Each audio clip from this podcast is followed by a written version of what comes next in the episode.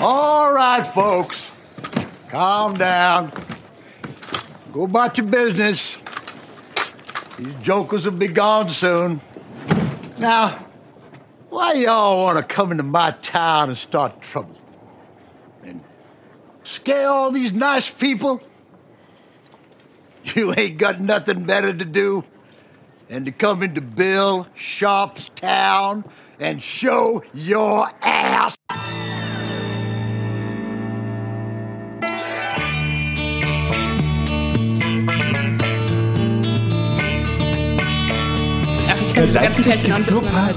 Mein Einleitungswitz war eigentlich...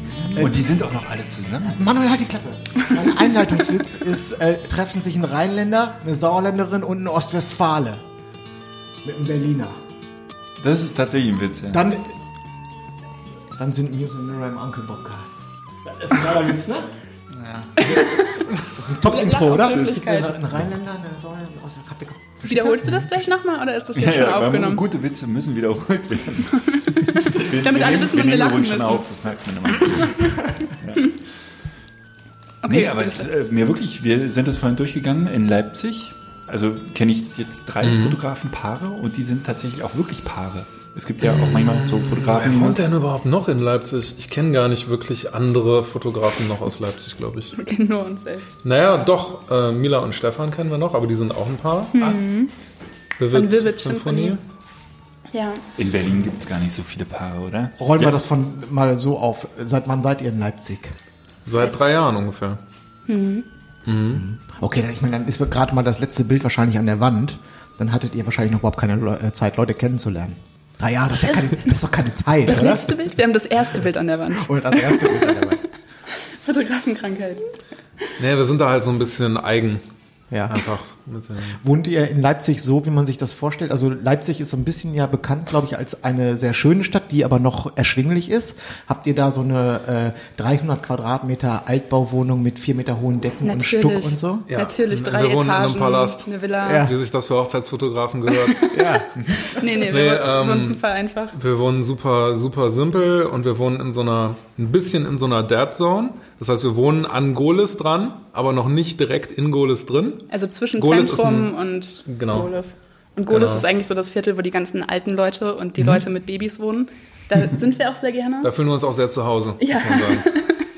Ist es denn tatsächlich, könnt ihr das bestätigen, ist Leipzig eine Stadt, die man sich tatsächlich noch leisten kann? Also ist es relativ... Total, ja. super günstig. Ja. Also jetzt in unserem Fall ist es echt günstig, das Wohnen. Ja. Und ich glaube, das ist auch generell so. Also ich glaube auch kein Vergleich mit Berlin. Zumindest mhm. von dem, was ich so gehört habe. Also im Moment soll es ja richtig krass sein mit der Wohnungssuche.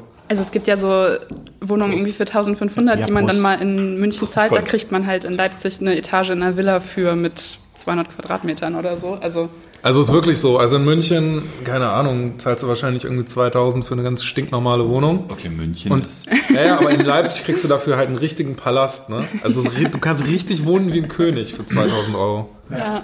Ist jetzt nicht unser Wohnbudget, aber man kann. Wie viele Einwohner hat Leipzig? So kurz vor einer Million oder? Nee, fünfhunderttausend oder so. Ja, glaube auch. Okay. Ist irgendwie ungefähr doppelt so viel wie Halle. Ja. Was, was war der Grund, nach Leipzig zu ziehen? Halle. Ich habe vorher in Halle studiert ah, okay. und als wir zusammengekommen sind, haben wir halt überlegt, wo gehen wir zusammen hin. Mhm. Und dann haben wir gedacht, ja, wir fangen irgendwo was Neues an und Leipzig ist das Einzige, was gut pendelbar ist. Ja. Und dann sind wir da gelandet. Und dann war es halt auch einfach so, Leipzig hat ja schon einen Ruf als... coole Stadt, so für jüngere Leute. Zählen wir uns ja noch so ein bisschen zu. und, und Leipzig ist halt günstig so. Und also das so in Kombination, weil wir halt wussten, dass wir eh nicht ähm, lokal arbeiten, ähm, also jetzt nicht, nicht direkt äh, um die Ecke, mhm. war das für uns halt egal. Dann wohnen wir lieber so, dass es irgendwie chillig ist und günstig. Mhm. Das hast du vorhin erzählt, ne? Ihr habt eine Hochzeit bisher in Leipzig fotografiert? ja, anderthalb, sagen wir mal so. ja. Genau. Das ist natürlich ja. Wahnsinn, ne? Kann, äh, habt, habt ihr ein, ähm, so eine Art äh, Ballungsgebiet für eure Hochzeiten oder ist es, kann man das gar nicht sagen? In, ich würde sagen, in N R W ein bisschen weniger, ähm, im Frankfurter Raum ein bisschen mehr. Es kommt aber auch, wenn wir da jetzt, ähm, also dieses Jahr und letztes Jahr waren wir da jeweils auf einer Messe. Genau. Und wenn man da dann halt was bucht, dann ist das meistens in dem Raum. Da. Was war das für eine Messe? Das also war die Herzschlag und Co. Aha, okay. Und das ist halt ein ganz cooles Konzept, weil die halt den ganzen Stand, die haben alles aus einem Designkonzept in den eigenen Räumlichkeiten drin. Mhm. Da kommt man nur hin, packt seine Bücher hin, die Leute kommen. Wie groß ist die? Nicht klein. Riesig, sind so dreißig Aussteller vielleicht. Und wo findet die statt? In den Räumlichkeiten von Blickfang Eventdesign. Ah, okay. Die sind Eventausstatter mhm. und können dann alles entsprechend selbst ausstatten nach einem Deko-Konzept. Und das fand ich einfach das mhm. Coolste eigentlich so. Ne? Ich habe jetzt nur deshalb äh, interessiert gefragt, ich war letztes Jahr für eine Hochzeit äh, in der Villa Rothschild in Königstein bei Frankfurt und ich weiß, dass die auch so eine kleine hausinterne ah. Hochzeitsmesse irgendwie machen. Das gibt es zu wissen, weil cool. sowas würden wir ganz ja, gerne mal machen. Cool. ja. Dadurch, dass wir immer mehr so gucken Richtung Printprodukte, als fertiges Produkt dann auch zu gehen, mhm. ist es super viel wert, die Leute halt vor Ort zu haben. Also die wirklich, dass die die Alben anfassen und sehen können. Ja. Das ist viel einfacher, als das online zu vermitteln. Äh, Ronja, das ist ein ganz hervorragendes Stichwort, weil ihr seid, wir sitzen hier heute nicht in Leipzig, sondern ihr seid in Berlin. Und äh, wir haben euch jetzt quasi aufgegabelt auf so einem kleinen ähm, Album-Event. Kann man das Meetup, so, ja. Ihr, ihr seid... Äh, Ihr, ihr, seid, ihr seid Markenbotschafter für einen Albumhersteller, kann man das so sagen? Ja, das, das ist ein bisschen ergeben. Ja, das klingt immer, ja, das, das, das klingt so ein bisschen missionarisch, so ist es eigentlich nicht, sondern generell, also meistens läuft es ja so, dass Firmen auf dich zukommen, weil du das Produkt schon benutzt und weil ja. du ein überzeugter Nutzer bist und weil du ein bisschen eine Userbase hast und so, dass sie sich quasi deinen Brand zunutze machen können. In dem Fall war es umgekehrt. Also in dem Fall hatten wir ursprünglich einen anderen Albumhersteller und die sind dann auf uns zugekommen und meinten, für ja... Für einen Workshop in Berlin damals war das? Genau, für, für einen Workshop und meinten halt, ja, habt ihr Bock und so. Und ähm, wir könnten uns vorstellen, dass wir zusammenarbeiten können. Und dann haben wir halt... Ähm, Sample geschickt. Genau, also wir haben halt gesagt, ja, das hängt halt ganz davon ab, ob uns die Produkte einfach gefallen, weil ansonsten, man gibt nicht seinen Namen her für irgendwas, wo man nicht hintersteht. Das heißt, die haben uns dann Samples geschickt und dann ging das so ein bisschen hin und her mit dem Proofing, dass das perfekt rauskam. Und dann haben wir halt gesagt, ja gut, finden wir cool, machen wir. Und jetzt sind wir halt dabei geblieben. Wir haben uns die Alben vorhin auch angeguckt. Ähm habe erzählt, dass wir beide selber, wir sind nicht so im Albengeschäft drin und behelfen uns so ein bisschen mit Blurb-Büchern. Es ist schon ein Riesenunterschied und es macht, ich habe das ja, habe das jetzt mal erlebt, live sozusagen, es macht schon Spaß, in, diesen, in dieser Art von Alben zu blättern. Das ist mal wirklich ein, ein was ganz was anderes, ja. muss man ja auch mal klar sagen. Ne? Das war auch unsere Erfahrung, also wir hatten die Bücher halt bei einer Messe dabei und die Leute haben sowas halt noch nie angefasst. Also die, das muss man nicht mehr groß erklären. So. Also die, wenn die das sehen und anfassen, dann erwarten die auch ein entsprechendes Preisschild und dann, die verkaufen sich so ein bisschen selbst. Es war sogar ganz lustig, weil es war sogar ein Hochzeitspaar da, die hatten ihre Hochzeitsfotografen mit dabei, die schon die Hochzeit fotografiert hatten und haben sich dann an unseren Stand gesetzt und haben sich das Buch angeguckt und haben uns gefragt, ob sie von uns, also mit ihren Bildern, die schon gemacht sind, über uns so ein Buch kriegen können. Weil die eigenen Fotografen es halt nicht anbieten. Ne? Und das ja. ist halt, halt quasi fehlender Service vom Hochzeitsfotografen. Also mhm. wenn du Kunden hast, die es eigentlich wollen und du bietest es nicht an, dann profitiert keiner von. Also die Kunden freuen sich ja, wenn du, wenn du ein gutes Produkt anbietest. Mhm. Ähm, Wie viel Prozent eurer Hochzeitskunden äh, kaufen ein Buch bei euch? Also die Sache ist, wir hatten jetzt letztes Jahr das Album, in den, das Basic-Album, also das kleinere Album, hatten wir in den meisten Paketen drin, also in den meisten Buchungen. Genau, also letzte, also on letzte top Saison. Oder ist es inkludiert? Genau, das war, das war inkludiert mit drin im zehn-Stunden-Paket, mhm. was halt die meisten Leute gebucht haben und dann konnten die hinterher upgraden mhm. auf ein größeres Album mit mehr Seiten. Das haben wir aber auch uns erst im Laufe der Saison überlegt und dementsprechend waren die Leute nicht besonders gut vorbereitet und jetzt ist so ein Mix, also ein paar upgraden, ein paar machen es ja. nicht. Ja. Und jetzt, das ist halt wirklich so, also man muss das, man muss das schon, man muss schon vorher educaten, mhm. man muss das schon vorher anbahnen, die müssen das schon vorher mal in der Hand gehabt haben, gesehen haben Anfüttern. Und sich das, die ja, müssen mit dieser, mit dieser Vision quasi, dass die Bilder irgendwann in einem Album sind, ja. damit müssen die dich buchen, weil ja. so, das ist der Ablauf. Wenn die dich buchen und sich denken, okay, ähm, das Hauptprodukt sind Digitals, ja.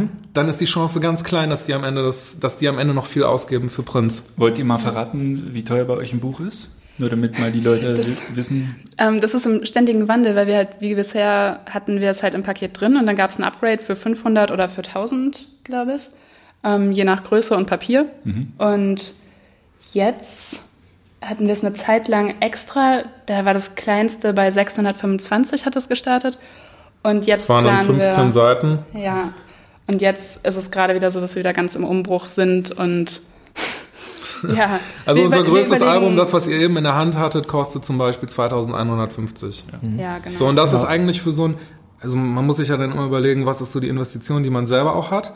In dem Fall sind es jetzt, glaube ich, um den Dreh sechshundertzwanzig Euro ohne Mehrwertsteuer, Anschaffungskosten. Ja. Und dann musst du dir natürlich überlegen, du steckst Zeit rein, du hast, ähm, du hast die Anschaffungskosten selbst. Wenn mit dem Buch mal was sein sollte, kommst du dafür auf, nicht ja, der Kunde. Ja. Wenn du ein Bild falsch ein, rein sortierst oder kaufst so, kommst halt du mal. dafür auf, ja. kaufst du es nochmal, dann hast du schon keinen Gewinn mehr. Ja. Ja. Weil du bezahlst natürlich auch Steuer nein, nein, drauf. Ich finde es auch vollkommen, mhm. äh, muss man sich auch überhaupt nicht für rechtfertigen. Es Wir konnten das Buch auch nicht anheben, muss man dazu sagen. Das war Wir und die haben es zu zweit versucht. Also, das nee, war also, auch vor den aber, Süßigkeiten. Ja. Was, was natürlich dennoch interessant ist, es gibt jetzt ja natürlich Kunden, also ich versuche mich jetzt mal in die Situation reinzuversetzen, die zahlen zähneknirschend zweitausend Euro für eine Hochzeitsreportage bei einem Fotografen. Und das jetzt ist auf jeden Fall eine der Grenzen. Genau, und jetzt ist natürlich die Frage, genau wie du es gesagt hast, wenn ich den jetzt natürlich hinterher, nachdem ich die Bilder ausgeliefert komme, mit, ach so, ich habe übrigens auch Bücher und sage, ihr könnt für äh, schlappe zweitausend Euro noch ein Buch bei mir kaufen, dann sind die, ja, das wird natürlich nicht, nicht. Wird natürlich im nicht Normalfall nicht, aber wir hatten zum Beispiel auch schon mal den Fall, dass wir echt eine kleine Hochzeit fotografiert ja. haben. Vier Stunden. Vier Stunden oder so, Woche. Standesamtlich unter der Woche. Und dann haben wir, dann haben wir die gefragt, ja, wollt ihr, wollt ihr die Bücher mal sehen? Und die meinten, ja, okay, ähm, finden wir schon interessant, bringt mal mit. Haben wir denen die gezeigt. Dann meinten sie, finden wir cool, hätten wir auch gerne. Und dann haben wir irgendwie ein halbes Jahr lang nichts mehr von denen gehört und gedacht, ja gut, das ist abgeschrieben. Einfach zu teuer oder so. Und dann haben die sich gemeldet und haben dann tatsächlich noch für über zweitausend Euro Bücher gekauft. Mhm. Ja. So, das gibt's halt. Also das natürlich genau, ist das die das Ausnahme. Ist, das, das ist auch dieser Teil, der mich jetzt tatsächlich besonders interessiert. Jetzt kann es natürlich sein, dass eure Kunden per se, dass die alle einen Goldesel zu Hause stehen haben und Geld spielt in ihrem persönlichen Leben absolut gar keine Rolle.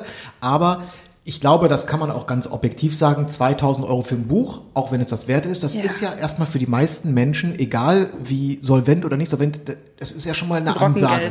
Weißt ja. du, das hören die wahrscheinlich nicht so oft in ihrem Leben, dass sie für ein Buch zweitausend Euro zahlen. Ja. Das ist erstmal so. Ja. so.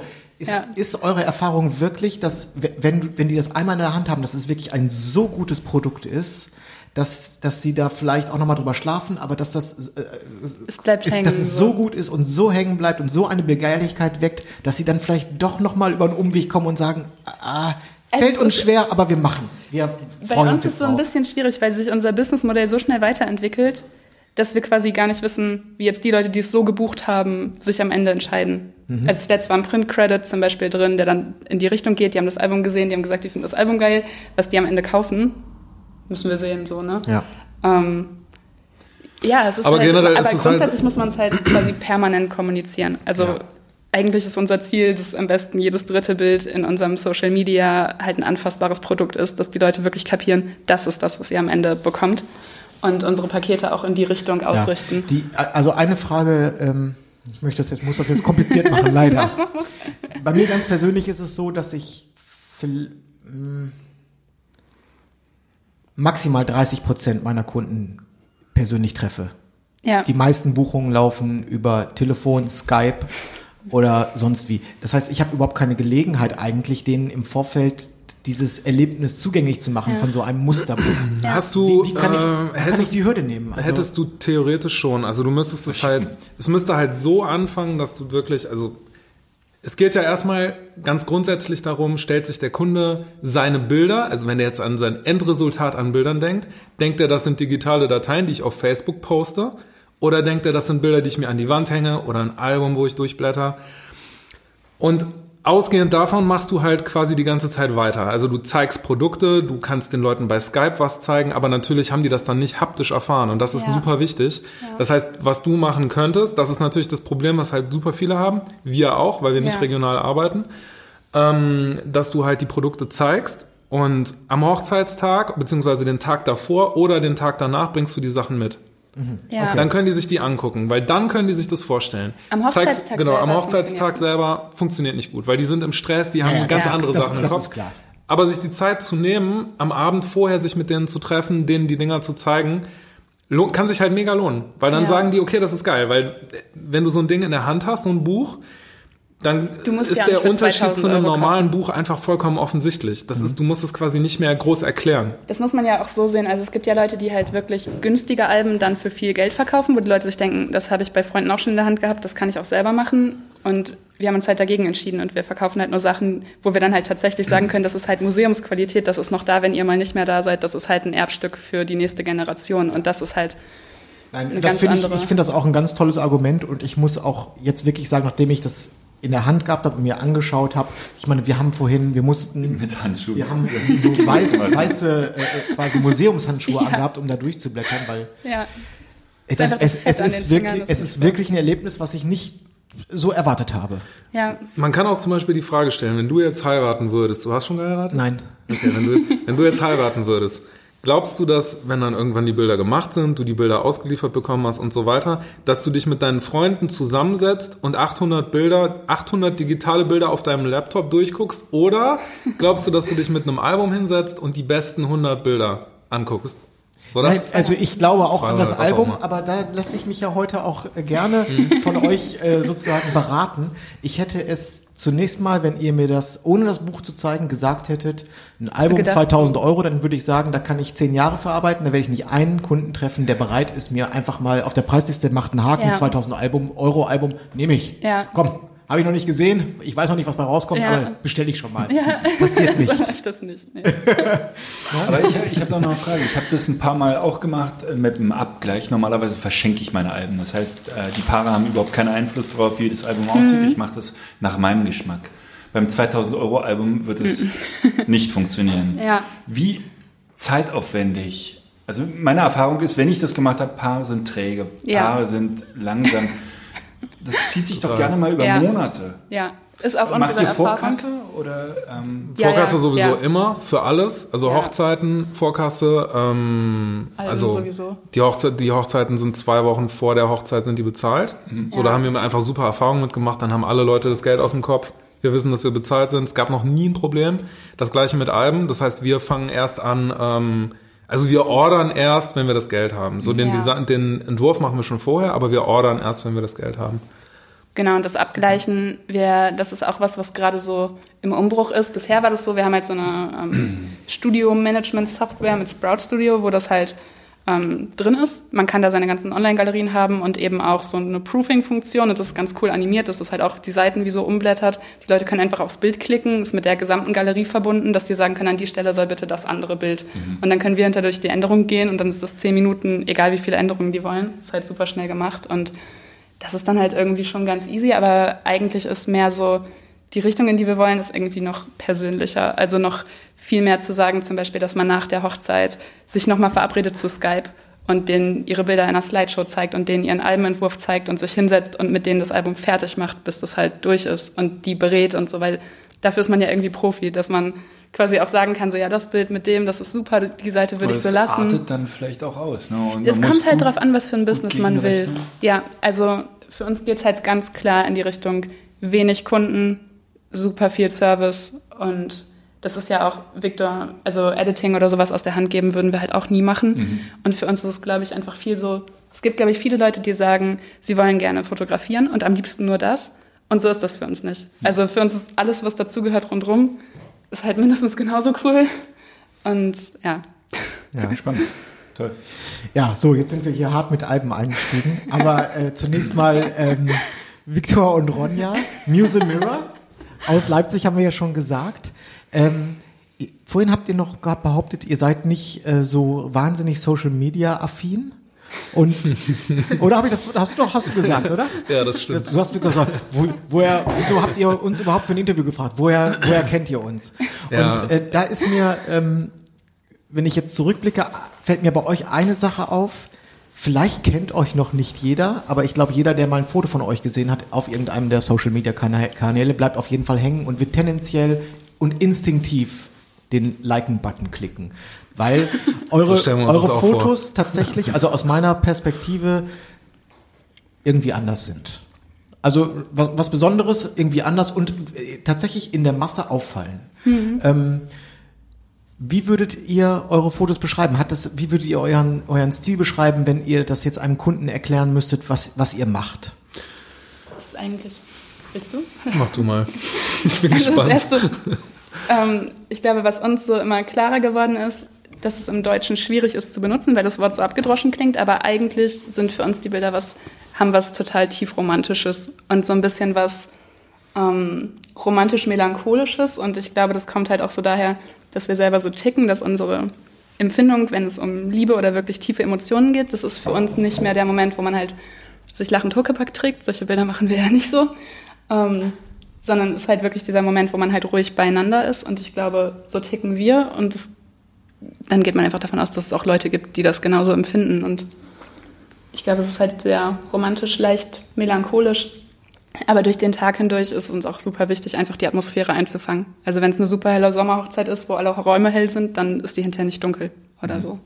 Genau, also ähm, uns ist das super wichtig eigentlich, dass wir auch so ein bisschen dem, was uns dann halt auf einer Hochzeit begegnet, auch gerecht werden. Das heißt, wir machen nicht alles dunkel oder so. Ähm, wir werden halt mit diesen dunklen Bildern viel assoziiert, weil das unserem persönlichen Geschmack einfach sehr entspricht.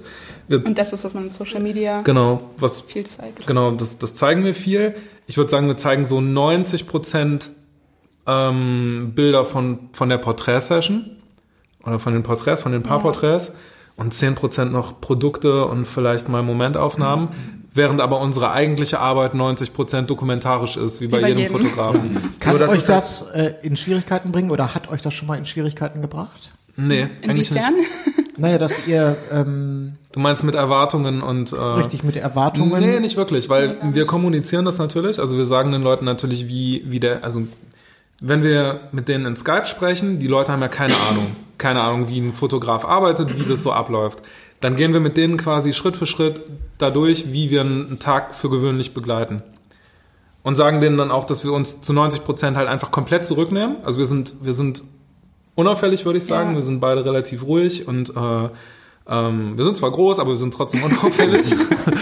ähm, und der einzige, die oder die einzigen beiden Parts, wo wir halt wirklich ein bisschen initiativer werden, sind einmal die Porträts und einmal die Gruppenbilder. Und so ja. kommunizieren wir den Leuten das auch. Und ich glaube auch, was auch ein Faktor ist, ist, Fotografen kennen unseren Social, unsere Social-Media-Kanäle und stehen halt auf alles, was anders ist. Dadurch fällt man da halt irgendwie auf. Aber unsere Paare kommen, glaube ich, ganz oft eher über die Website oder irgendwelche anderen Ecken und gucken sich dann ganze Strecken an und sind, also die Artworks oder das Paar-Shooting ist für die immer nur ein kleiner Teil. Die gehen gar nicht davon aus, dass alles, was wir machen, nur so aussieht. Jetzt hast du einen ganz wichtigen Teil ausgelassen. Die Paare kommen auch aus irgendwelchen anderen Ecken. Ja. Welche Total. Ecken? Welche, welche Ecken könnten das sein bei euch? Alle. Ich also wir haben keine. Das ist Schicksal. Wir haben keine. Ja, es ist Schicksal. Wir haben keine. Also wir haben keine eindeutige Zielgruppe von Paaren, die auf uns zukommen, ja. sondern die Paare, die auf uns zukommen, das sind normalerweise. Also das Durchschnittsalter der Paare ist deutlich hochgegangen mit unseren Preisen. Das ist nur eine Beobachtung, ja. die wir halt gemacht haben. Und dann sind es einfach Leute, die sich in einer in einer gewissen, also die nicht so, ein, nicht so verspielt sind einfach vom eigenen Geschmack und die sich selber auch nicht in so sehr verspielten Bildern sehen. Ja. Das ist auf jeden Fall sowas. Und was auch noch da ist, ist, dass die einfach, dass die unsere Arbeit irgendwie wertschätzen. Also, dass die Fotografie, kun, kunstvolle Fotografie wertschätzen, weil für so einen rein dokumentarischen Stil ohne Kunsttouch, glaube ich, gibt's einfach so eine riesige Auswahl von Fotografen, dass wir nicht unbedingt die erste Wahl wären, einfach weil wir teurer sind. Okay, und jetzt mal ganz ehrlich, ist es euch schon mal passiert, dass ihr Kunden bekommen habt, wo ihr auf der Hochzeit gewesen seid und da standet und euch gefragt habt, warum zum Henker haben die uns gebucht? Total. Total. Also. Haben die jemals auf unsere Website geguckt? Haben die sich jemals irgendwas, also oder ist es nur, das war eine Empfehlung, also, Geld spielte keine Rolle und wir nehmen die halt, komm. Also man komm muss, man, man muss eigentlich, es gibt immer zwei Gruppen, glaube ich, von Leuten, die uns buchen und die einen buchen einen einfach, weil man fotografisch solide arbeitet und die andere Gruppe bucht einen halt, weil man irgendwie was Künstlerisches macht. Und bei den Leuten, die einen eher für die fotografische Arbeit ähm, reiner quasi bucht, ähm, ist das dann, glaube ich, so ein bisschen... Da hat man halt nicht so den Spielraum, die legen da nicht so viel Wert drauf. Aber ich glaube, was eigentlich immer gepasst hat, ist quasi das Persönliche. Also auch wenn es ästhetisch nicht unseres war, war es halt so, dass wir uns immer persönlich mit den Leuten via Skype oder so getroffen haben und dass es halt menschlich schön war. Ja. Und dann ist es irgendwie auch, ja gut, also es ist nicht deren Aufgabe, uns glücklich zu machen mit der stylischen Hochzeit. So. Und was halt auch noch ein Faktor ist, ist natürlich einfach Preis. Also wenn du halt im normaleren Feld bist, also wenn du mehr im Mittelfeld oder sogar im unteren Feld bist, am Anfang waren wir im unteren Feld, wie jeder andere Fotograf und so weiter, ähm, wenn du halt in diesem niedrigeren Preisbereich bist, dann, dann gehen die Leute auch eher nach Quantifizierbarkeit deiner Arbeit. Das heißt, die fragen, wie viele Bilder kriegen wir? Und die fragen, wie viele Stunden seid ihr da? Und die fragen, wie viel kostet das?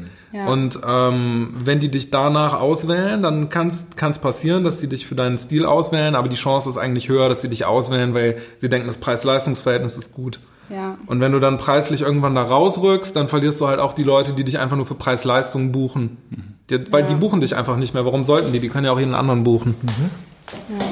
Ich habe jetzt mit äh, wirklich vielen, oder Nils und ich haben mit vielen anderen Fotografen gesprochen und wir sind uns alle relativ einig, dass zwanzig achtzehn ein schwieriges Jahr Total. wird. Total. Ah, das, das beruhigt so. mich. Ja. Obwohl, obwohl eure Buchungen aus vielen Ecken kommen, erlebt ihr das auch so? Also wir haben auch, wir hatten, wir hatten letztes Jahr zur gleichen Zeit auf jeden Fall, also war mehr los, anfragenmäßig ja. mehr los, buchungsmäßig mehr los. Jetzt muss man dazu sagen, uns tangiert es nicht so sehr, weil mhm. wir, weil wir eigentlich eher die Tendenz haben, dass wir unsere Anzahl der Hochzeiten noch weiter runterfahren wollen. Mhm. Also ähm, wirklich so aber Richtung ist, fünfzehn Hochzeiten. Mhm. Genau, aber es ist halt einfach... Ähm, definitiv dieses Jahr ein bisschen stiller und wir wissen auch, dass viele andere Fotografen, auch größere auch Namen, dass viele Leute schon strugglen also im Moment. Bei ja. mir ist es nicht stiller. Ich habe viel mehr Anfragen als letztes Jahr. Aber weniger Buchungen. Dann. Genau. Ja. Das ist unterschiedlich. Bei uns ist, also ich glaube, für uns ist es so ein bisschen schwierig, weil wir noch, so, es fühlt sich manchmal so an, als wäre man schon total weit und dann fühlt man sich wieder wie ganz am Anfang, aber das ist ja jetzt erst, wir haben jetzt drei Saison, Saisons, Seasons hinter uns. Und im Grunde haben wir halt das Gefühl, unser Brand oder was wir machen, unser Businessmodell, also es ist im Kopf so schnell geht, wie man irgendwie lernt und sich weiterentwickelt, dass es sich anfühlt, als würde man sich zu jeder Season neu erfinden. Und wir sind gerade wieder neue Website gebaut, wieder komplett neues Konzept überlegt. Dieses Ganze mit, mit Print und so lässt uns gar nicht mehr los, wo wir wahrscheinlich in Zukunft Sachen ganz anders machen werden als andere. Ja, ähm, ja es ist also es ist bei uns super im Wandel. Super schnell und wir sind auch total bereit, alle Strukturen, die wir haben, einfach über den Haufen zu werfen. Also Immer wir sind wieder. da überhaupt nicht, wir sind da überhaupt nicht irgendwie festgefahren oder so. Und das ist natürlich aber auch ein Problem, weil wenn du jederzeit bereit bist, alles über den Haufen zu werfen, dann hast du so ein großes Spektrum an Ideen und an Möglichkeiten, wie du dein Business führen kannst. Gerade wenn du dich mit diesem ganzen Bereich I P S, also In-Person-Sales, Ähm, da schöpfen wir halt viel Inspiration raus, was diese Verkäufe angeht, also für die Leute, die es interessiert. In-Person-Sales, I P S, gibt's verschiedene Gruppen in Facebook. Ja. Geht da mal rein, guckt mal nach. Der, also jetzt mal ganz plump gesagt, da lernt man zu telefonieren, oder was? Nee, nee, nee. Naja, also das es ist, ist, es ja, ist eine Kombination. Es geht eigentlich ganz viel um, ja, dass der Kontakt zum Kunden persönlich passiert. Und wenn man jetzt, wie wir, ähm, nicht regional arbeitet, ist es natürlich schwieriger. Im Idealfall würde man telefonieren, dann würden die vorbeikommen, würden sich die Produkte angucken. Man würde alles, also eigentlich geht es sehr darum, genau rauszufinden, was die Leute wirklich wollen. Also wo die am Ende welches Bild gerne in ihrer Wohnung hängen haben möchten oder was für eine Art von Album zu deren Einrichtungsstil passt. Oder also so richtig in die, in die Tiefe quasi zu gehen, was die sich eigentlich wünschen, auch richtig da reinzugehen. Was sind für die tatsächlich die wichtigsten Menschen? Was bedeutet das für die Menschen, dass die heiraten? Dass man so ein bisschen mehr so eine emotionale Erfahrung daraus okay, macht. Und dann, und dann im zweiten genau. Schritt, im, im Idealfall sozusagen, die die Leute mit ihren Wünschen, die zu kennen, zu respektieren, aber gleichzeitig denen deinen Stempel aufzudrücken Mm-mm. und dass sie das auch noch gut, also, weil wenn nee, du, die, naja, äh, du kannst ja, aber guck mal, das widerspricht jetzt ja so ein bisschen auch eurer Fotografie eigentlich, finde ich, weil wenn du jetzt das tatsächlich durchziehst bis ins Letzte und du findest genau raus, was der Kunde gerne möchte und jetzt möchte der aber ganz viele Sachen, stellen sich jetzt heraus auf sozusagen, hm. auf den, auf, auf den zweiten Blick, oh, das äh, finde ich, ich finde ich als Fotograf jetzt aber gar nicht so richtig, richtig gut. Und jetzt muss ich das ja auch noch machen, weil jetzt habe ich das Ganze aus dem rausgelockt sozusagen. Jetzt hat er es mir gesagt. Mhm. Es geht ja auch darum, durch diesen persönlichen Kontakt rauszufinden, ob man zusammenpasst. Also wenn man telefoniert hat oder geskypt hat und hinterher sagt, okay, was ihr euch vorstellt, das ist nicht, was wir machen, dann ist das halt Es geht anders. Halt auch ganz grundsätzlich darum, also bei uns ist im Moment ein totaler Perspektivwechsel, weil wir so, ähm, Fotografen sind oft in diesem Modus von wegen, ja, gerade auf, auf der Homepage und so, ich kann, ich bin, ich will, das sind meine Hobbys, das sind meine Skills, dann habe ich angefangen zu fotografieren. Aber das alles dreht sich gar nicht um die, um die Kundenerfahrung, um denjenigen, der auf die Website geht. Um ja. den geht's, um den geht's an dieser Stelle gar nicht, aber um den sollte es eigentlich gehen. Das heißt, wir versuchen halt mittlerweile einfach mehr und mehr dann auch, wenn wir mit den Leuten dann im Dialog sind, auch tatsächlich was über die als Menschen herauszufinden. Also, dass es nicht nur Kunden sind, sondern das sind halt Menschen. Es ist zum Beispiel einfach so, dass einfach der Großteil der Familien irgendwelche schwierigen Spannungen haben. Und das sind halt die Leute, die an einem Hochzeitstag zusammenkommen. Und das sind so diese ganz, diese ganz fundamentalen Sachen, nach denen du halt fragen kannst, wenn du mit Leuten redest. Hm. Nicht irgendwie nur Pakete und Preise und Bilder, dann, sondern um, wie, wie... Um das dann in die Story einzubauen, damit du ein gutes Storytelling es geht, hast? Es geht halt so Oder? ein bisschen auch darum, dass die Leute, also dafür zu sorgen, dass die Leute eine wertvollere Erfahrung insgesamt haben. Wenn man halt vorher zum Beispiel fragt, was bedeutet das deinen Eltern oder wie stehen denn deine Eltern dazu oder so? Und die Leute, das Paar sich wirklich Gedanken drüber macht, ja, wie ist das eigentlich? Ja, ich glaube, meiner Mutter ist das super wichtig, dass das halt dazu führen kann, dass die zum Beispiel mit ihrer Mutter reden und sagen, ey, ich finde das total schön, wie du uns unterstützt oder okay. so und die Erfahrung quasi wertvoller. Ich verstehe das total. Das steht aber, ich müsste das jetzt auch mal durchdenken, aber ich glaube, das steht im krassen Gegensatz zu, zu meinem Fotografiemodell. Ich Kann total früher, sein. Frü- ja. Früher war es so, ich habe wirklich versucht, so viel herauszufinden wie möglich, habe so versucht, so viele persönliche Treffen zu bekommen wie möglich, um diese Erfahrung sozusagen zu geben und die, die Wertschätzung, dass der Kunde mhm. die Wertschätzung hat. Heute ist es so, dass ich auf, ich sag mal, eine nicht unhöfliche Art und Weise den Leuten sagen, sage, erzählt mir bitte nichts. Ich möchte nichts wissen. Ich möchte vollständig frisch und mhm. gezeroed in den ja. Tag reingehen und dann kann ich erst meine beste Arbeit liefern. Quasi objektiv drauf gucken. Ich muss objektiv drauf gucken und ich spüre das, wenn, also ich, ich kriege relativ schnell raus, ja. was die Mutter gut findet und was sie nicht gut findet. Das muss Glaubst ich mir nicht du? sagen. Ja, glaube ich. Und wirklich, je weniger ich weiß, ähm, desto besser ist das für die Bilder. Das ist meine ja. ganz persönliche Erfahrung und Herangehensweise. Ich es ist allerdings, was muss ich dazu sagen, man muss das, dieses, diese Herangehensweise, viele Kunden, wenn man das nicht mit Fingerspitzengefühl kommuniziert, könnten meinen, ich wäre desinteressiert ja. oder faul, weil ich mich nicht mit ihm beschäftige. Das ist nicht der Fall. Ja. Ähm, das muss ich denen nur sehr, wie gesagt, mit Fingerspitzengefühl erklären. Ja. Ich glaube, das ist auch einfach so ein bisschen die Philosophie, die hinter deinem Brand steht. Die kann sich ja von unserer total unterscheiden ja, ja. und also ja, ja. ohne ohne das irgendwie zu bewerten. Aber ich glaube halt einfach, ähm, du, du, du umgibst dich ja an diesem Tag mit den ganzen Leuten. Das heißt, die Mama, du... du beim Getting Ready ist die Mama dabei, du wuselst die ganze Zeit darum, du bist der Fotograf. Aber wenn du irgendwie zu der schon einen menschlichen Zugang hast, dann hast du natürlich auch einen, einen fotografischen anderen Zugang in diese Situationen, weil dich die Leute ganz anders da reinlassen. Es gibt da sogar Leute, die so weit gehen, dass die halt vor der Hochzeit, also Fotografen, die halt mit den Eltern telefonieren. Nicht nur mit dem Paar sprechen, sondern halt wirklich mit den Eltern und die fragen, was ist euch wichtig, was findet ihr daran toll, dass die beiden jetzt heiraten oder was ist das Tollste, was der Mann, dieser neue Mann irgendwie in deiner Tochter hervorbringt oder so, was die Leute halt wirklich berührt und zum Nachdenken bringt und die Philosophie dahinter ist dann halt, dass sie, wie gesagt, damit mit diesem Wissen dann quasi dieses Jahr Vorbereitung oder sowas noch gemeinsam viel bewusster erleben und die Momente irgendwie bedeutungsvoller total werden. Total schön, aber wenn ich das bei fünfzehn bis dreißig Paaren pro Jahr machen würde, müsste ich meine Preise verdoppeln. Ja. Ja, das, das, ist, das ist das Konzept. Das ist das Konzept, verstehe. Ja. Okay. Und ich müsste der Typ sein. Und ich müsste der Typ sein tatsächlich. Ich bin da auch mehr auf der Seite von Nils. Ja. Vielleicht ist es bei mir tatsächlich auch ein bisschen Faulheit. Ich äh, würde, äh, würde das, das auch so. zugeben.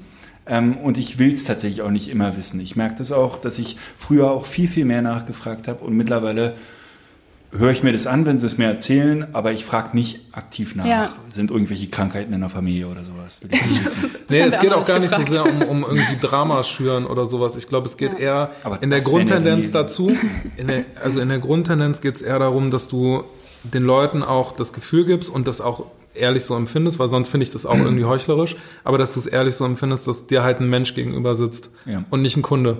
Ja. Und das ist für mich halt eine gute Ausgangsbasis. Ja. Und das ändert sich bei uns ja auch. Also man steigt irgendwie ein in die Hochzeitsfotografie und kriegt so mit, wie man das so macht. Dass man mit den Leuten ja. mal vorher spricht und dass man dann fotografiert. Das ist bei mir natürlich auch von Paar zu Paar unterschiedlich. Mit manchen ja. ist man viel, viel enger und bei anderen ist es halt ein Job. Ja, ist, klar, das ja. gibt's. Bei uns ist das ja auch alles, ähm, das sind halt die aktuellen, ja. das aktuelle Gedankengut, das gerade mega durch uns durchströmt. So. Mich würde es nochmal total interessieren, weil ich mein Leben lang alleine Hochzeiten fotografiere und das ganze Business alleine betreibe. Wie seid ihr aufgeteilt? Wie, wie läuft das bei euch ab? Habt ihr da ganz feste Abläufe oder ist das jedes Mal was anderes? Macht ihr das spontan? Wo also, ist der eine gut? Was kann der andere gar nicht? Ähm, ich kann nicht photoshoppen. Auf das also Thema wollte ich auch noch. Es ist, Also fotografisch ist das Ganze on par. Also es ist jetzt nicht Main Shooter, Second Shooter oder so, sondern wir sind da komplett gleichberechtigt. Wir teilen uns halt über den Tag ganz klassisch auf. Das heißt, wenn, wenn man jetzt ähm, Braut und Bräutigam hat, bin ich beim Bräutigam, Ronja ist bei der Braut. So, das sind so, ready, genau, das sind so die klassischen Sachen.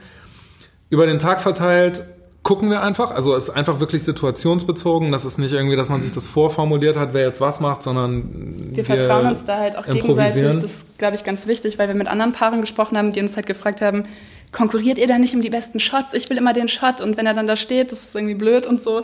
Und da sind wir, glaube ich, einfach ganz gelassen und wissen halt, dass am Ende das Endergebnis zählt. Und wenn Victor da schon steht, denke ich, ja super, das Bild haben wir. So, und dann nimmt man sich da eigentlich nichts weg. Und dann ist es halt noch so, bei den Porträts zum Beispiel hat, habe ich das Gefühl, dass ein Mann zu einem Mann und eine, eine Frau zu einer Frau einfach nochmal einen anderen Zugang hat. Ja. Also gerade, wenn, wenn wir zum Beispiel, wenn ich jetzt Männerporträts mache und ich frage den Mann, willst du, willst du eher eine, willst du eher stark und maskulin rüberkommen oder willst du jetzt quasi fröhlich rüberkommen, einfach quasi in Anbetracht deines Hochzeitstages? Aber die häufigste Antwort ist einfach stark.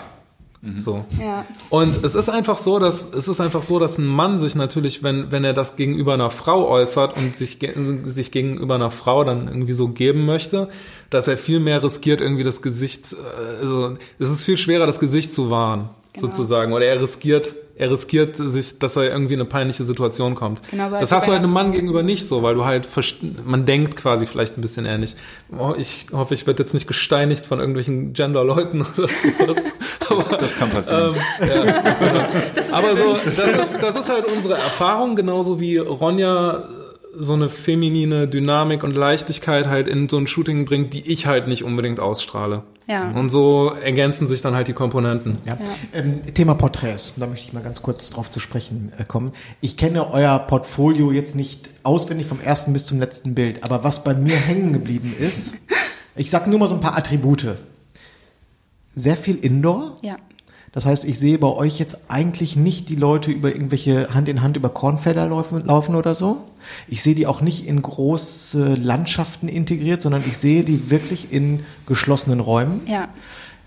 Ähm, so ein bisschen... Schon fast Studioatmosphäre ganz oft. Nein, nein, nicht Studioatmosphäre, aber ich habe mich, ich habe schon mal gedacht, kommt, fahrt ihr mit dem L K W Molton eigentlich dahin, um alle Fenster auch schwarz abzuhängen oder so? Das heißt, ihr habt immer so, ihr habt immer so schönes, sehr punktuiertes Fensterlicht. Das heißt, Räume, ja, die sehr, sehr lichtakzentuiert sind. Mhm. Also äh, habt ihr immer Glück, dass ihr in Locations sind und könnt, habt ihr immer die schweren Vorhänge, die ihr zuziehen könnt, oder, oder, oder habt ihr, ja, habt, also, ihr, habt ihr, meine Frage ist, habt also, ihr Molton dabei? Ist das, gehört das zu eurem Koffer, zu einem Reisekoffer? Nee, haben wir nicht. Ähm, wir, wir, werden, haben, weil wir haben sogar ein Stoffstück, das wir für, nicht mal dabei Genau, haben. Wir haben einen schwarzen Backdrop, weil wir das manchmal für, für Porträts einfach quasi, also Backdrop heißt ähm, schwarzes Tuch, fertig, für ein, für ein paar Porträts. Ähm, wir werden einfach viel in Schlössern und Gutshäusern gebucht, weil wir das halt viel zeigen und weil das halt auch einfach sehr unserem persönlichen Geschmack entspricht. Das ist auch so ein bisschen das heißt, Wechselwirkung, glaube ich. Also wir haben ja unser Portfolio im Grunde nur mit deutschen Hochzeiten aufgebaut und hier ist halt, ja gut, Landschaft kann mal sein, aber meistens sind es halt irgendwie Felder oder keine Ahnung. Und dann hat sich das auch irgendwie früh ergeben, dass wir halt gerne Indoor geshootet haben, weil wir halt diese alten Kulissen eigentlich mögen. Und dann sehen die Leute das und buchen einen wieder, weil sie sich halt in den Bildern wieder sehen. Also. Genau, und dann ist es aber auch so, wir, wir ähm, waren jetzt zuletzt zum Beispiel in Island, hatten da auch krasse Landschaft, aber tendenziell uns persönlich zieht es halt immer sehr in diese in diese Indoor-Szenarios, einfach auch, weil du halt, wenn du, wenn du an wenn du in dunkleren Räumen shootest und halt Fensterlicht hast, dann hast du halt automatisch eine, eine starke Bilddramatik, weil natürlich das das der, das Light Fall-off in den Raum hinein ist halt sehr ausgeprägt. Ähm, das heißt, unser dunkles dunklerer Stil oder diese tieferen, tieferen Töne in unseren Bildern, die resultieren jetzt nicht nur aus Bildbearbeitung, sondern die resultieren tatsächlich auch schon daraus, was wir dann in dem Moment machen, wie wir das inszenieren, an welcher Stelle, mit welcher Lichtsituation und so weiter. Ja. In den Porträts habe ich aber trotzdem ganz oft das Gefühl, dass die Bilder sehr, sehr, sehr aufgeräumt wirken, sehr, also ganz oft ganz viel äh, Negative Space, wie man so schön sagt. Und da wollte ich eigentlich wissen, weil ihr vorhin schon Photoshop meintet, Hälfte danach geht dann manchmal tatsächlich, äh, wird was rausgenommen, also bei den Hand, normalen, Hand aufs Herz. Bei den, also bei den normalen Hochzeiten eigentlich nicht. Also genau, das bei ist, den, aber bei den Artworks natürlich schon. Okay, genau. Ähm, also bei den normalen Hochzeiten ist einfach, also wie wir halt, wir, wir ziehen halt Tiefen nicht groß hoch. Das heißt, Tiefen bleiben tief. Und gerade wenn du halt an so einer, an so einer Fenstersituation shootest, dann hast du halt das Licht auf dem Gesicht, was quasi neutral belichtet ist, und in den Raum hinein wird's halt dunkel. Da ja. ziehen wir meistens auch nicht groß hoch, und dadurch ja. entsteht halt dieser sehr kontrastige, dramatische Look, wobei man sagen muss, unser Kontrastregler ist meistens ziemlich weit im Minus. Ja. Ähm, das heißt, ähm, wir pushen das gar nicht so krass, sondern wir gehen halt eher so mit den, mit den Files, die wir dann auch auf dem Rechner haben. Was die Artworks angeht, ist natürlich super viel Photoshop. Mhm. Mega viel Photoshop, aber das ist halt auch so mein, mein Background, weil ich halt vor der Hochzeitsfotografie Konzeptfotografie gemacht habe, also Kompositionen. Und das habe ich halt rüber transportiert, und das war auch so ein Prozess, ja. dass wir das dann integriert haben. Diese Artworks, wie du, wie du sie nennst, ist das so ein bisschen Hobby, oder ist das etwas, was ihr zu jeder Hochzeit versprecht? Das ist eher Hobby. Also es ist wirklich so, dass eigentlich das sogar oft, also wir hatten jetzt, glaube ich, ein Paar, das gesagt hat, die fänden es cool, wenn die sowas hätten mhm. hinterher, aber sonst, ich glaube, den Leuten ist das gar nicht so bewusst, dass wir das machen. Also ja. es ist in Fotografenkreisen wirklich viel mehr so, dass die Leute denken, ach, das machen die, ist krass oder so. Also es ist schon, es ist schon häufiger geworden, aber es ist jetzt nicht so, dass wir einem Pärchen sagen, wir machen das, weil das ist auch immer so ein bisschen so ein, so ein Probieren, so ein Probieren-Prozess, so ein Rumprobieren. Und manchmal ja. klappt das und manchmal nicht. Ähm, aber wir versuchen, also mir persönlich macht es Spaß, aber es ist halt auch ein Zeitfresser. Also es kostet kann halt auch, einfach unheimlich viel Zeit. Stunden aber war, wenn war das machen, nicht für, auch für euch ein Türöffner? Ja, auf jeden Fotograf, Fall. Also das also ist halt, also wir haben jetzt zum Beispiel die, den, den Hasselblad Master damit gewonnen. Und wir liefern die Bilder ja auch aus. Also es ist ja nicht so, als ob das quasi nur so in unserem Kämmerchen und dann behalten wir die für uns, sondern wenn es halt, wenn wir die auf Hochzeiten gemacht haben, kriegen die Kunden die auch. Hm, finden viele auch geil, aber wir versprechen es halt nicht. Und wir verkaufen es auch nicht als Extraleistung oder so, weil wir es halt einfach nicht voraussehen können. Oft ist ja. es auch so, dass Victor irgendwann später, ein halbes Jahr später, irgendein Bild sieht und sich denkt, ey, eigentlich könnte ich daraus mal was bauen. Aber bei euch äh, berührt nicht jedes Bild Photoshop?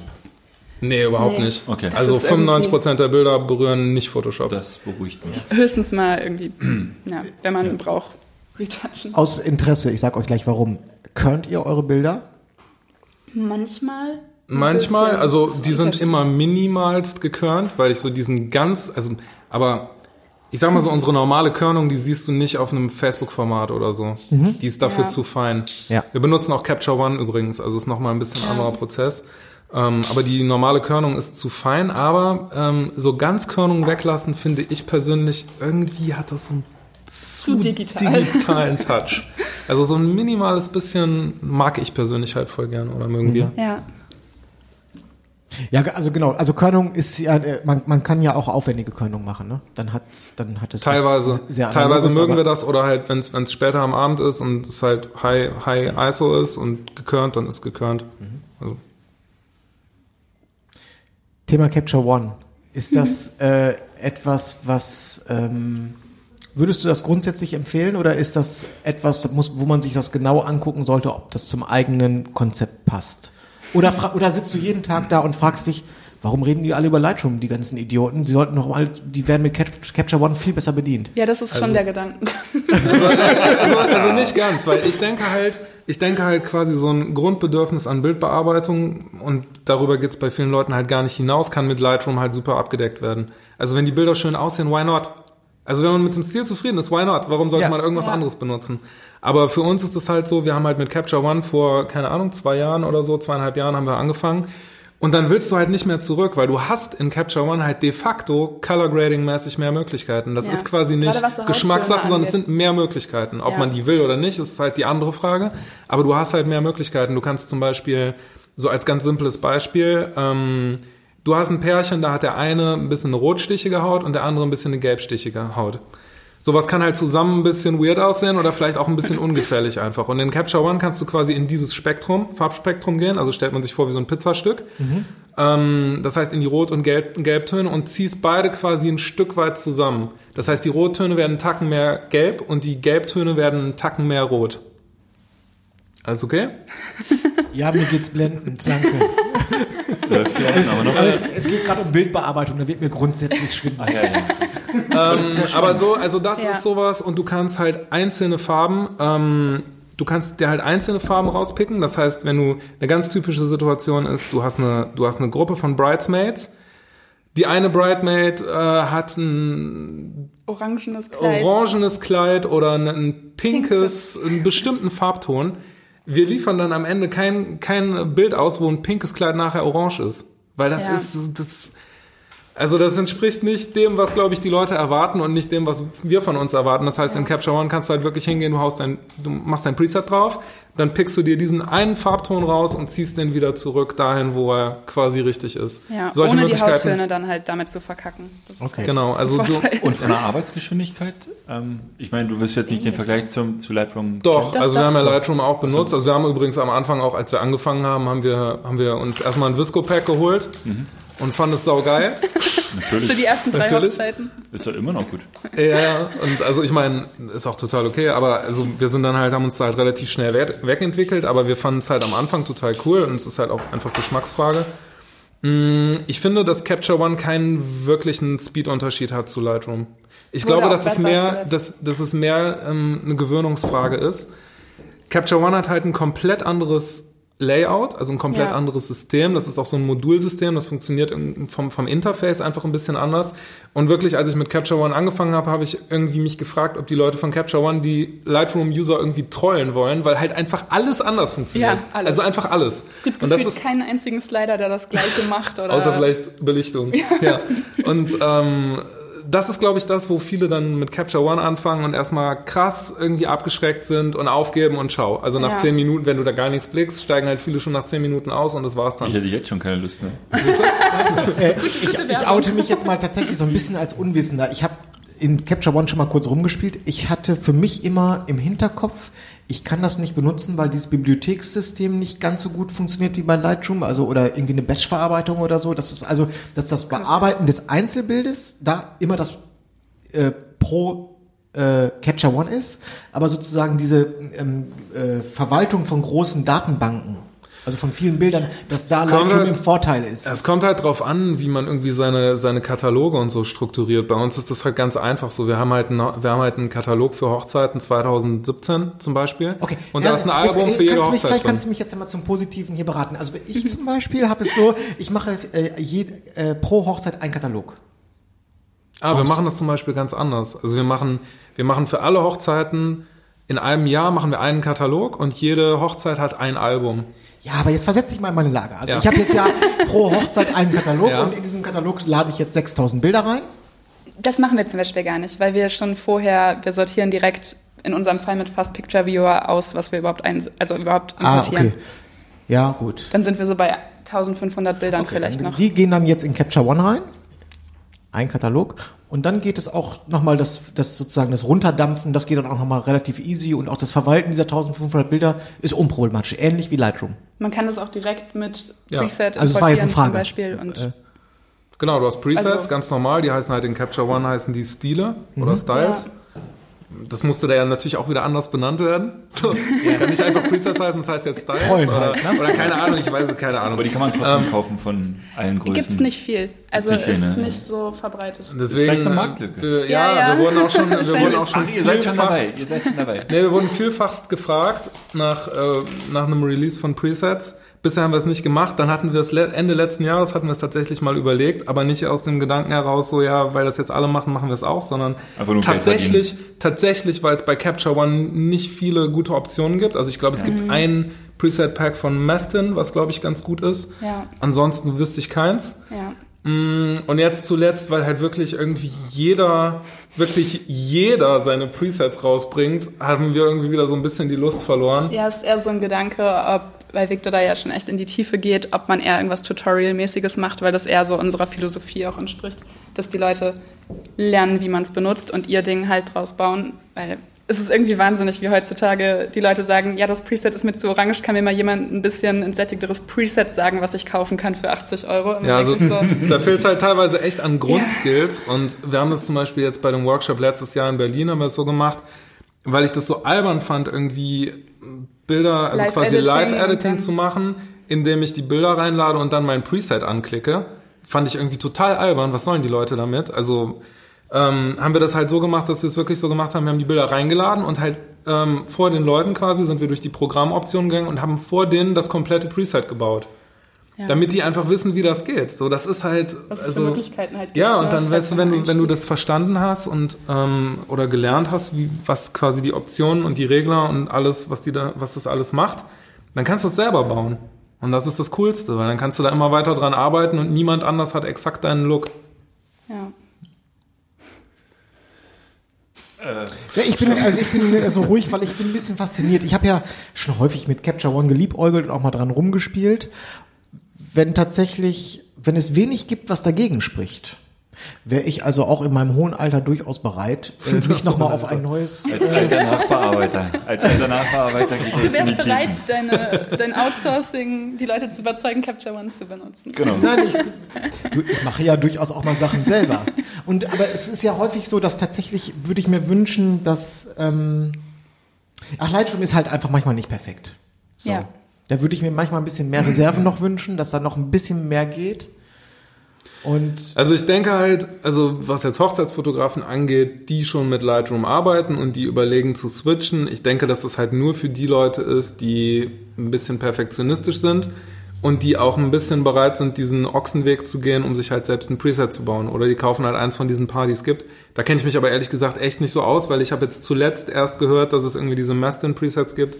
Davor Keine Ahnung, wie die halt sind. Nicht komplett nicht brauchbar. Aber ich weiß gar nicht, ob es Mestin war. Ich habe schon nicht, aber irgendwas gab es da. Ja, aber es ist echt so, ich finde, wenn man, also ich selber habe ja gar nicht so viel Ahnung von Bildbearbeitung wie Victor, ähm, selbst für mich, ich gehe mal hinterher nochmal durch die Strecke, weil wenn man die ganze Zeit durchbearbeitet, sieht man irgendwann nicht mehr so, ne, ob Weißabgleich und alles. Und ich finde, es ist auf Dauer, wenn man dran gewöhnt ist, finde ich es besser aufgebaut als Lightroom. Also eigentlich intuitiver. Und ja, ist cool. Mir gefällt es auch. Und dann halt auch noch so, also was so Bildbearbeitung generell angeht, finde ich zum Beispiel ganz interessant. Ich nenne das immer Destructive und Non-Destructive Color Grading. Ähm, aber es ist vielleicht auch einfach so eine, so eine Worterfindung von mir. Aber zum Beispiel dieses alles irgendwie in eine Tinte tauchen, so, das vermeiden wir möglichst. Also ab und zu macht man klar, man macht ein Bild vielleicht ein bisschen wärmer oder so. Aber grundsätzlich finden wir es eigentlich die bessere ähm, Bearbeitungsmethode, wenn irgendwie noch ein bisschen was von der Farbdiversität wieder noch da ist. Also die, du sprichst die jetzt quasi, vom Weißabgleich im Prinzip? Ähm, durch den Tag hindurch? Ja, Weißabgleich, also den Weißabgleich handhaben wir so, dass wir, also wenn es jetzt, wenn es jetzt krass irgendwie krass warmes Glühbirnen Kerzenlicht ist oder so, dann schrauben wir das vielleicht einen Tacken zurück. Aber generell versuchen wir nicht eine Situation, in der warmes Licht war, irgendwie zu neutralisieren. Mhm. Versuchen wir nicht. Auch rotes Licht darf rot sein mhm. und blaues Licht darf blau sein und so weiter. Also es ist so ein bisschen, man will ja das wiedergeben, wie es war, aber einfach so dieses quasi aus allem die Farben rausziehen. Man tendiert schnell dahin, weil das halt so einen gefälligen, warmen Look gibt. Aber ich muss mich selber auch immer so ein bisschen daran erinnern, dass ich, dass ich mich damit so ein bisschen zurückhalte, weil ja. ich eigentlich besser finde, wenn so eine Farbdiversität halt noch da ist. Auch was ja, so und weil es schnell in der Mode so. auch ja. ein bisschen landet. Ne? Und ja. in zwanzig Jahren sagt man vielleicht, äh, diese verdammt entsättigten Grüntöne kann kein Mensch mehr sehen. Ich finde, man merkt es am besten eigentlich fast an sich selber. Wenn man selbst fotografiert wird und Bilder von einem bearbeitet werden und wir sind ja beide eher blasse Typen und dann kriegen wir die zurück und sehen so sonnengebräunt bis orange aus, dann denkt hm. man sich so, das bin nicht ich. Und dann, das sind so Sachen, die einen irgendwie dafür sensibilisieren, wenn man jetzt eine blasse Braut vor sich hat. Das hat halt eine eigene Ästhetik und die kann man halt auch in, Bilder, in Bildern wiedergeben, finde ich. Das finde ich eigentlich cooler. Äh, bei einer Sache bin ich bei euch noch hängen geblieben und das ist euer Name. Den habe ich einfach, ich habe nachgeschlagen, ich habe es tatsächlich einfach nicht Wo begriffen. Wo wurde der geklaut? Ja, äh, Muse, Muse, Mirror, Mirror habe ich verstanden tatsächlich, ohne nachzuschlagen. Hat es da irgendeine Bewandtnis oder ähm, wollt ihr dazu, ihr müsst dazu auch nichts sagen. Sage. Naja, ich glaube, wahrscheinlich wird dahinter mehr erwartet. Ich weiß es nicht genau. Es ist bei uns echt so gewesen, wir haben ganz am Anfang, also die erste Saison unter Victors Namen gemacht, weil Victors Name quasi schon, da gab es schon irgendwie eine Followerschaft bei Facebook für seine surrealen Sachen und wir dachten irgendwie, ist vielleicht ganz cool, damit kann jemand was anfangen und haben uns dann damit ganz schnell komisch gefühlt, weil wir ja immer zu zweit waren und es war so, mhm. Victor Hamke-Fotografie ist es ja, ja irgendwie nicht. Und Wer dann von euch wir... ist Victor? Nennt mich einfach Victoria. ähm, ja, und dann haben wir irgendwie, bei Muse sind wir relativ schnell, also wir haben natürlich auch überlegt, Deutsch oder Englisch und haben aber gedacht, so wir sind halt eigentlich total wenig im deutschen, zumindest in der deutschen Fotografen-Szene nicht so richtig verwurzelt, fühlen uns da nicht so richtig zugehörig und hatten irgendwie immer mehr Kontakt so zur internationalen Szene und dachten, Englisch ist eigentlich schon cool. Muse hat uns total schnell gefallen, wegen diesem Inspirationsaspekt und vom Wortklang her ist irgendwie ein bisschen poetisch. Wir wollten, uns haben natürlich alle gesagt, nennt euch Ronja und Viktor Fotografie, und für uns war halt völlig klar, dass das, das nicht wird, weil wir, für uns geht es halt nicht um uns in unserer Fotografie, sondern eben um das Paar, und wir wollten auch als Personen einfach nicht so im Vordergrund stehen. Das war für Viktor auch, glaube ich, ein ganz schöner Schritt, nicht mehr so mit seinem Namen da einfach so als Person zu sein, und irgendwie so ein Synonym entspricht dem halt mehr diesem lyrischen Gedanken, glaube ich, so ein bisschen dahinter. Und dann war es eigentlich viel rumspielen. Also wir haben wirklich zettelweise gebrainstormt, bis Viktor irgendwann meinte, ja, Muse and Mirror, nee. Und ich war so, warte mal, ist eigentlich ganz cool. Und dann haben wir uns immer mit Assoziationen dazu beschäftigt, was da alles so dranhängen würde, ob irgendwas Komisches darunter verstanden werden könnte, und dachten dann eigentlich, dass Muse diesen Inspirationsaspekt eigentlich ganz gut, also dieses Kreative irgendwie widerspiegelt, und dieses Mirror, dieses Wiedergeben eigentlich auch so ein bisschen diesen technischen Aspekt, auch wenn wir von Anfang an mit Mirrorless fotografiert haben. Aber es ist, ja. Muse und Mirrorless. Ja. Äh, du hast gerade was äh, ganz Interessantes gesagt, da ist bei mir ein, ganz, ein Groschen gefallen. Ihr seid so ein bisschen in der, in der internationalen Szene oder habt euch viel international ausgetauscht. Ja, und da ist mir noch eine Sache eingefallen, was ich in euren Bildern auch sehe, ist, ihr seht nicht so wahnsinnig deutsch aus. Ja, eure Bilder haben was Internationales, also die, man kann euch nicht so richtig verorten. Ja. Na, und ähm, ich hatte im Vorfeld selbst auch... Selbst die Berlin-Hochzeit sieht man kaum Berlin. Ja. Das ja. ähm, ich hatte auch... Irgendwem hatte ich, glaube ich, gesagt, ja, ähm, wir treffen irgendwie, am Freitag treffen wir Muse and Mirror und so. Was? Wie, wie, wo trefft ihr die denn so? Kommen die aus Deutschland oder was? Also, ja, ja, die kommen aus Leipzig. Was, echt? Ne, ich dachte, die kommen irgendwie aus, weiß der Geier wo. Moskau. Also, das ist offenbar vielleicht, vielleicht bewusst oder unbewusst ein Image, was ihr pflegen könnt. Also, ihr seid sehr, ihr wirkt sehr international. Das kann ich schon glaub, sein. So eine Inspirations- ich glaube, wenn, so, wenn wir uns halt, ja. also wenn wir uns jetzt persönlich als Menschen mehr zeigen würden und dann irgendwie interagieren, man uns sprechen würde und so, dann wüsste man halt direkt, dass wir deutsch sind, ist ja klar. Ähm, aber weil wir uns halt als Personen in unserem ganzen Brand so extrem zurückhalten, also wie gesagt, ich hatte dir das eben schon erzählt, als die Leute auf unserem Workshop waren letztes Jahr, wussten die Leute gar nicht, wie wir aussehen. Also es sagt ja schon alles.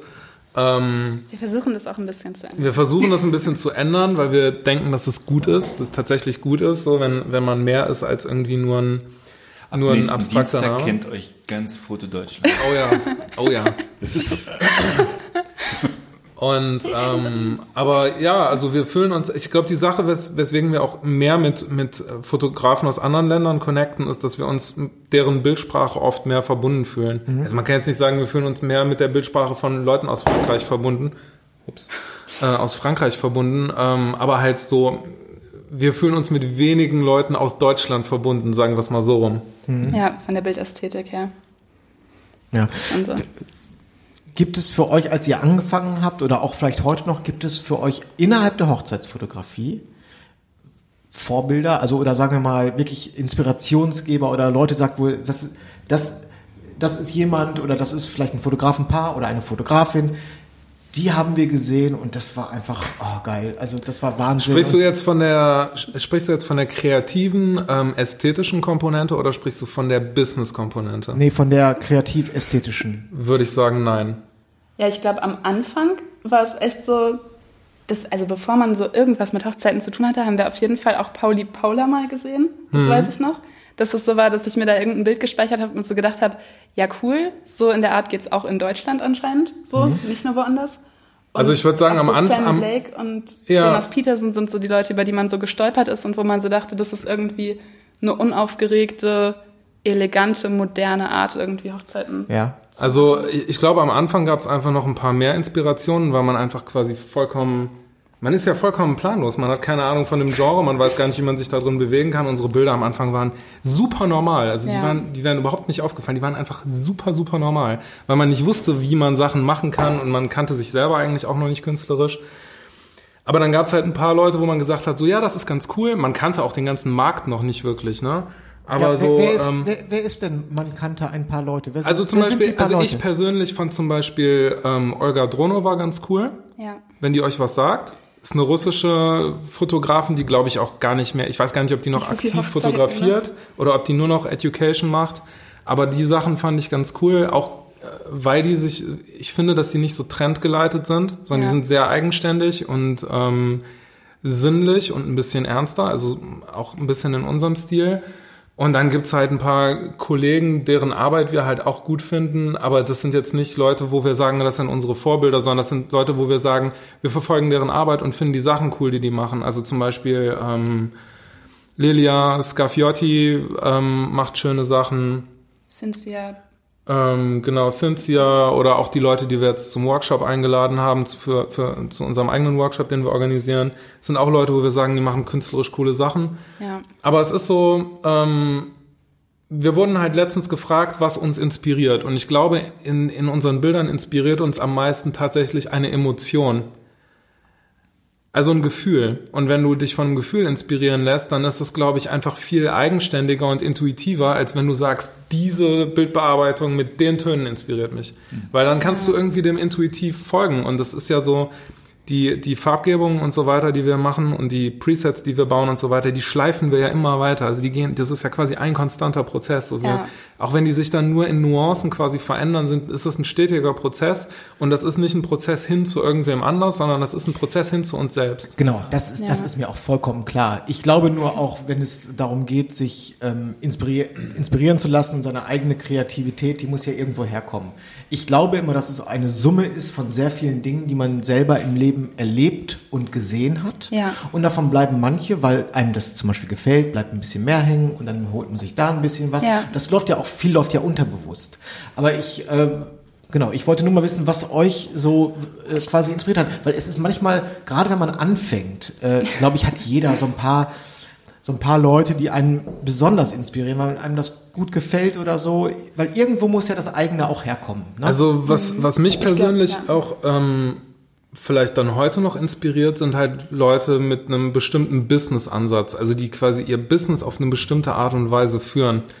Ähm, oder die, die vielleicht eine komplett andere Arbeitsweise haben. Ich finde zum Beispiel ganz interessant Leute, die so hardcore äh, dokumentarisch, also so Hardcore-Hardliner da sind. Sind wir nicht, überhaupt nicht, aber ich finde find den Austausch, ich finde den Austausch halt inspirierend, also was für eine Philosophie hinter so einem Brand steht, ähm, wie, wie Leute mit, mit Menschen reden. Ich meine, da ist aber jeder ja auch so sehr unterschiedlich. Das heißt, ähm, wir sind halt vom Wesen her sind wir schon eher introvertierte Menschen und wir haben halt unsere eigene Art, mit Leuten zu kommunizieren.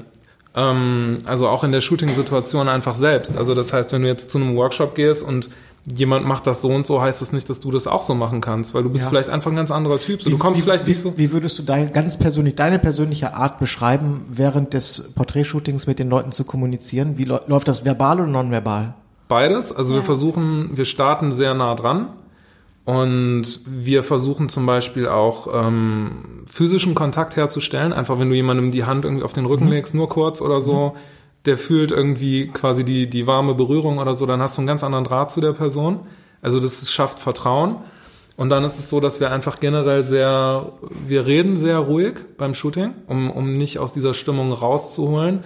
Und wir sind sehr bedacht darauf, dass die Leute ihr Gesicht wahren. Das heißt, wir nehmen sie ernst und wir geben ihnen, also wir haben ganz oft das Gefühl, dass dieses, dass dieses Lachen und Kicherig, wenn die, wenn die in so einer spaßigen Stimmung sind, total cool. Dann wollen ja. wir das auch gar nicht stören, weil wir wollen, dass die Leute halt so sind, wie sie sich fühlen. Aber ganz oft ist es einfach so, dass das ein Resultat daraus ist, dass die Leute unsicher sind. Und unser Ziel ist es, die Unsicherheit wegzunehmen. Und das, ja. was dann da ist, das wollen wir halt festhalten. Die ja. machen das wie du, Nils.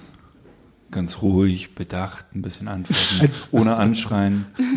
Ganz genau so. Nils, Nils ist ein Schreier. Ich hatte eine, eine Hochzeit mit Nils zusammen fotografiert, das Paar hatte, die, die haben gebebt vor Angst. Das war ja wirklich. Eine, ich musste die immer wieder anfassen und runterholen. Die wären sonst hätten den Tag nicht überlebt. Ich habe noch eine Frage zu eurer Stilfindung.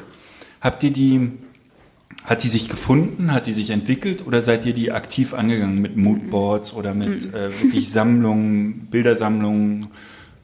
Ja, habt hat ihr sich da entwickelt. Komplett. Genau, das, eigentlich hat es weil das zu zweit ja sicherlich gar nicht so einfach doch. Ist. Ne? Super, super ja. einfach in unserem Fall. Super schwierig so in anderen gleich, Fällen. Ja. Aber also wir ticken ästhetisch so gleich. Also es ist auch, auch bei so Bildauswahl werden wir das öfter gefragt, was ist, wenn der eine das Bild gut findet. Das gibt es halt eigentlich nicht. Also okay. es gibt eigentlich nur, da sind drei Bilder, die sind fast genau gleich und wir sagen beide, das ist das Beste davon. das ist halt, ich glaube, sonst wird das auch nicht so gut funktionieren. Ja. Und ich glaube, man ist ganz viel durch ähm, sozusagen Anti-Inspiration, hat sich das, glaube ich, gefunden. Also man hat ganz viel von dem gesehen, was man nicht machen will. Mhm. Und ist auch da inspirationsmäßig diesen ganzen Seiten und Fotografen halt entfollowed, wo man das Gefühl hat, man guckt sich das an und fühlt sich irgendwie nur so, so, äh, so ja. Ja, wir versuchen das halt auch einigermaßen aktiv so zu entschlacken auf unserem Feed und so. Also wir entfollowen immer mal wieder Leuten, die das dann, ich weiß Gemein. nicht, ob die das persönlich nehmen, ob manche Leute das tracken oder so, aber ähm, das man ist einfach... Man probiert es halt mit Sachen zu füllen, die einen selber halt inspirieren. Genau, und einen inspiriert eigentlich das mehr, was quasi außerhalb von der Hochzeitsblase ja. ist. Also ja, das, das ist sowieso können, clever. Ne, ja. Egal, egal was, das, was das irgendwie ist. Aber das von Hochzeitsfotografen, wir schauen dann eher, dass wir den Leuten mal followen oder das interessiert uns auch mehr, den Leuten zu followen, die wir dann halt auch wirklich kennen. Ja. Also wenn du jemanden als Mensch kennst, findest du viel interessanter, was der macht, ist ganz normal. Also ja. wenn es ein Kumpel von dir ist oder so, ne? Ja. ja. Sehr schön. Nils. Ja, äh, ich schreie nicht nur. Nee, in der Kirche bist du ruhig. Ich habe hab auch außerhalb der Kirche durchaus meine ruhigen Momente.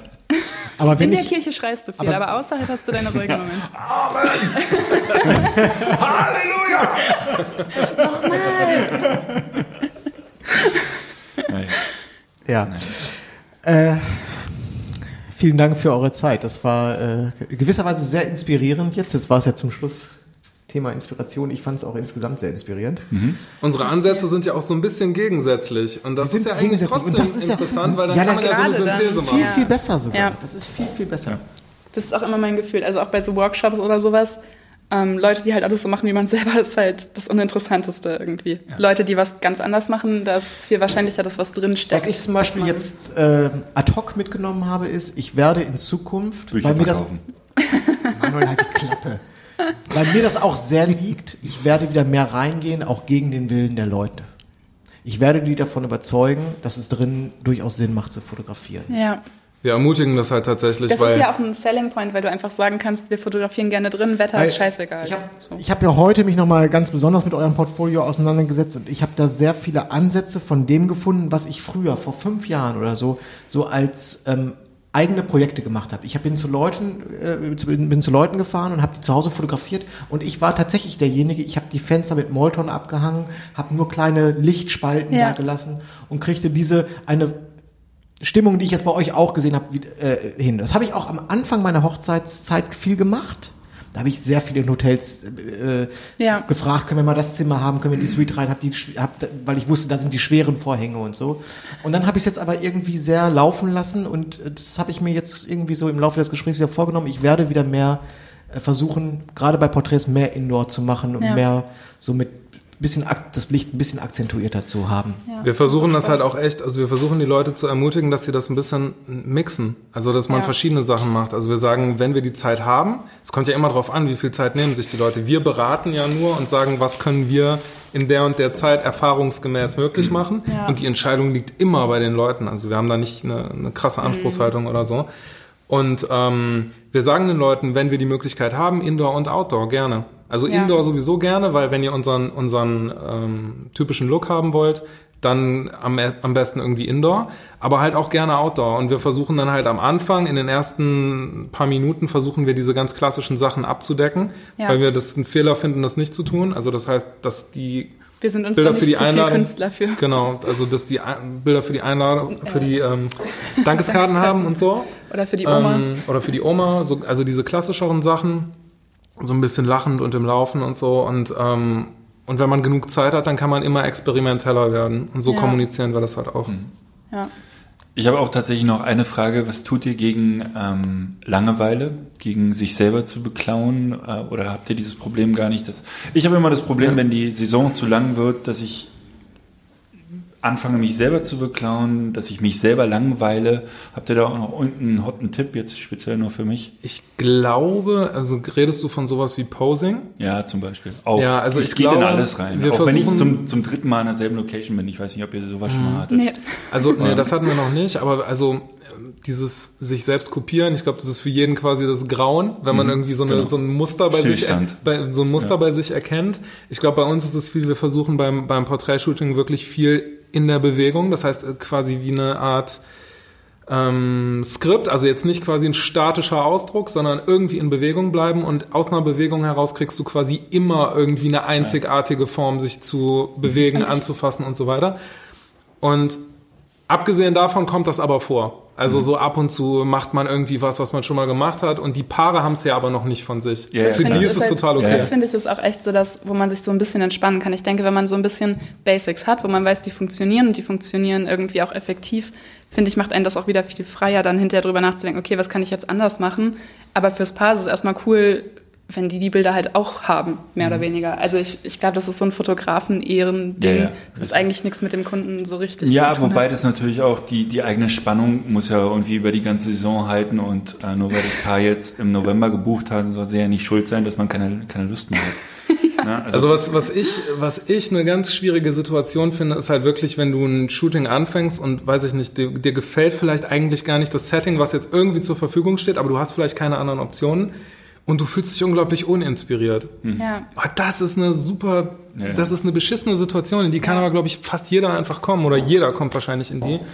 Und irgendwie muss man dann halt, man muss halt irgendwas machen. Und wenn man irgendwas macht, dann ergibt sich daraus meistens irgendwas. Also ja, irgendwie Bilder, wieder, die dir gefallen, selbst oder ein Winkel, oder Bullshit ist, so gibt es dann irgendwas, wo man denkt, ah, das ist jetzt cool, okay, jetzt noch ein bisschen so. Aber das, das fühlt sich halt immer wie, also das ist für mich immer so gefühlt ein Moment großer innerer Anstrengung, wenn ja. ich dann diese Inspiration halt nicht fühle. Aber ja. das ist halt menschlich dann auch. Ne? Äh, auch wenn ihr mich nicht gefragt habt, gebe ich euch mal einen Tipp. Ja.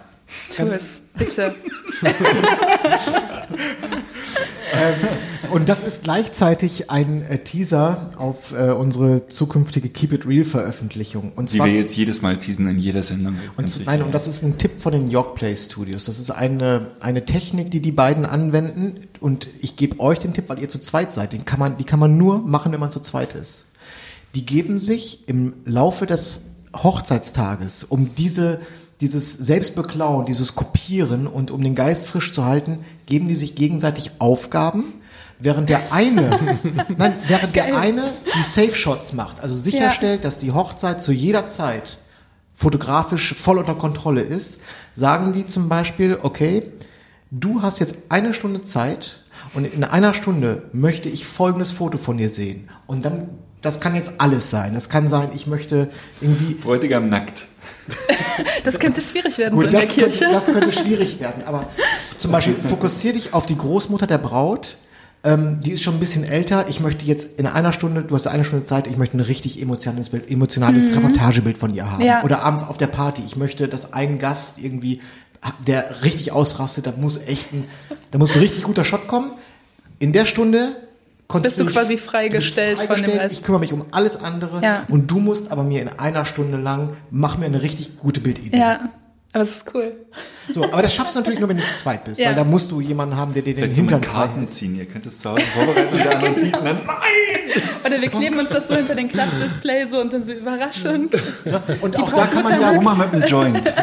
Selbst, selbst wenn es nicht klappt, kann es natürlich sein, dass man aber auch wieder neue Sachen lernt und sich weiterentwickelt ja, und vielleicht klar. wieder Dinge ausprobiert, die man sonst sich nie trauen ja. würde. Einfach, oder wenn man halt den Fokus macht man auch einfach mal eine Stunde lang komplett Quatsch ja. und versagt sozusagen. Ja. So what? Ja. Aber man hat es versucht. Die würde ich auf jeden Fall aufs Essen legen. Das ist immer der gruseligste Teil. Die Stunde, oder? Ja, aber genau. So zum Beispiel. Mhm. Ja, finde ich cool. Ja. Sehr gut. So, kleiner kostenloser Tipp von mir. Dankeschön. Dankeschön. Danke, Nils. Ja, ja wir schicken, schicken dir die Rechnung. Ne? Ja. Vielen Dank euch. Ihr müsst ja, euch jetzt noch äh, zweieinhalb Stunden ins Auto setzen. Ja, ist ja kein Problem. Hoffentlich sind es nur zweieinhalb Stunden. Freitagabend Freitagabend geht die nach, nach Leipzig. Ja, ja da, aus Berlin pendelt keiner nach Leipzig. Otto? Ja, wer, wer weiß? Mm, ich glaube nicht.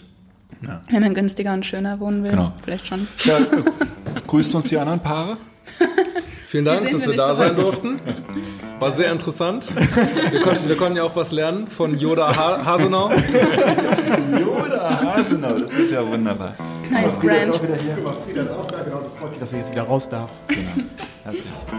Okay, komm, gut nach Hause, vielen Dank. Danke, okay. Tschüss. Ciao, ciao.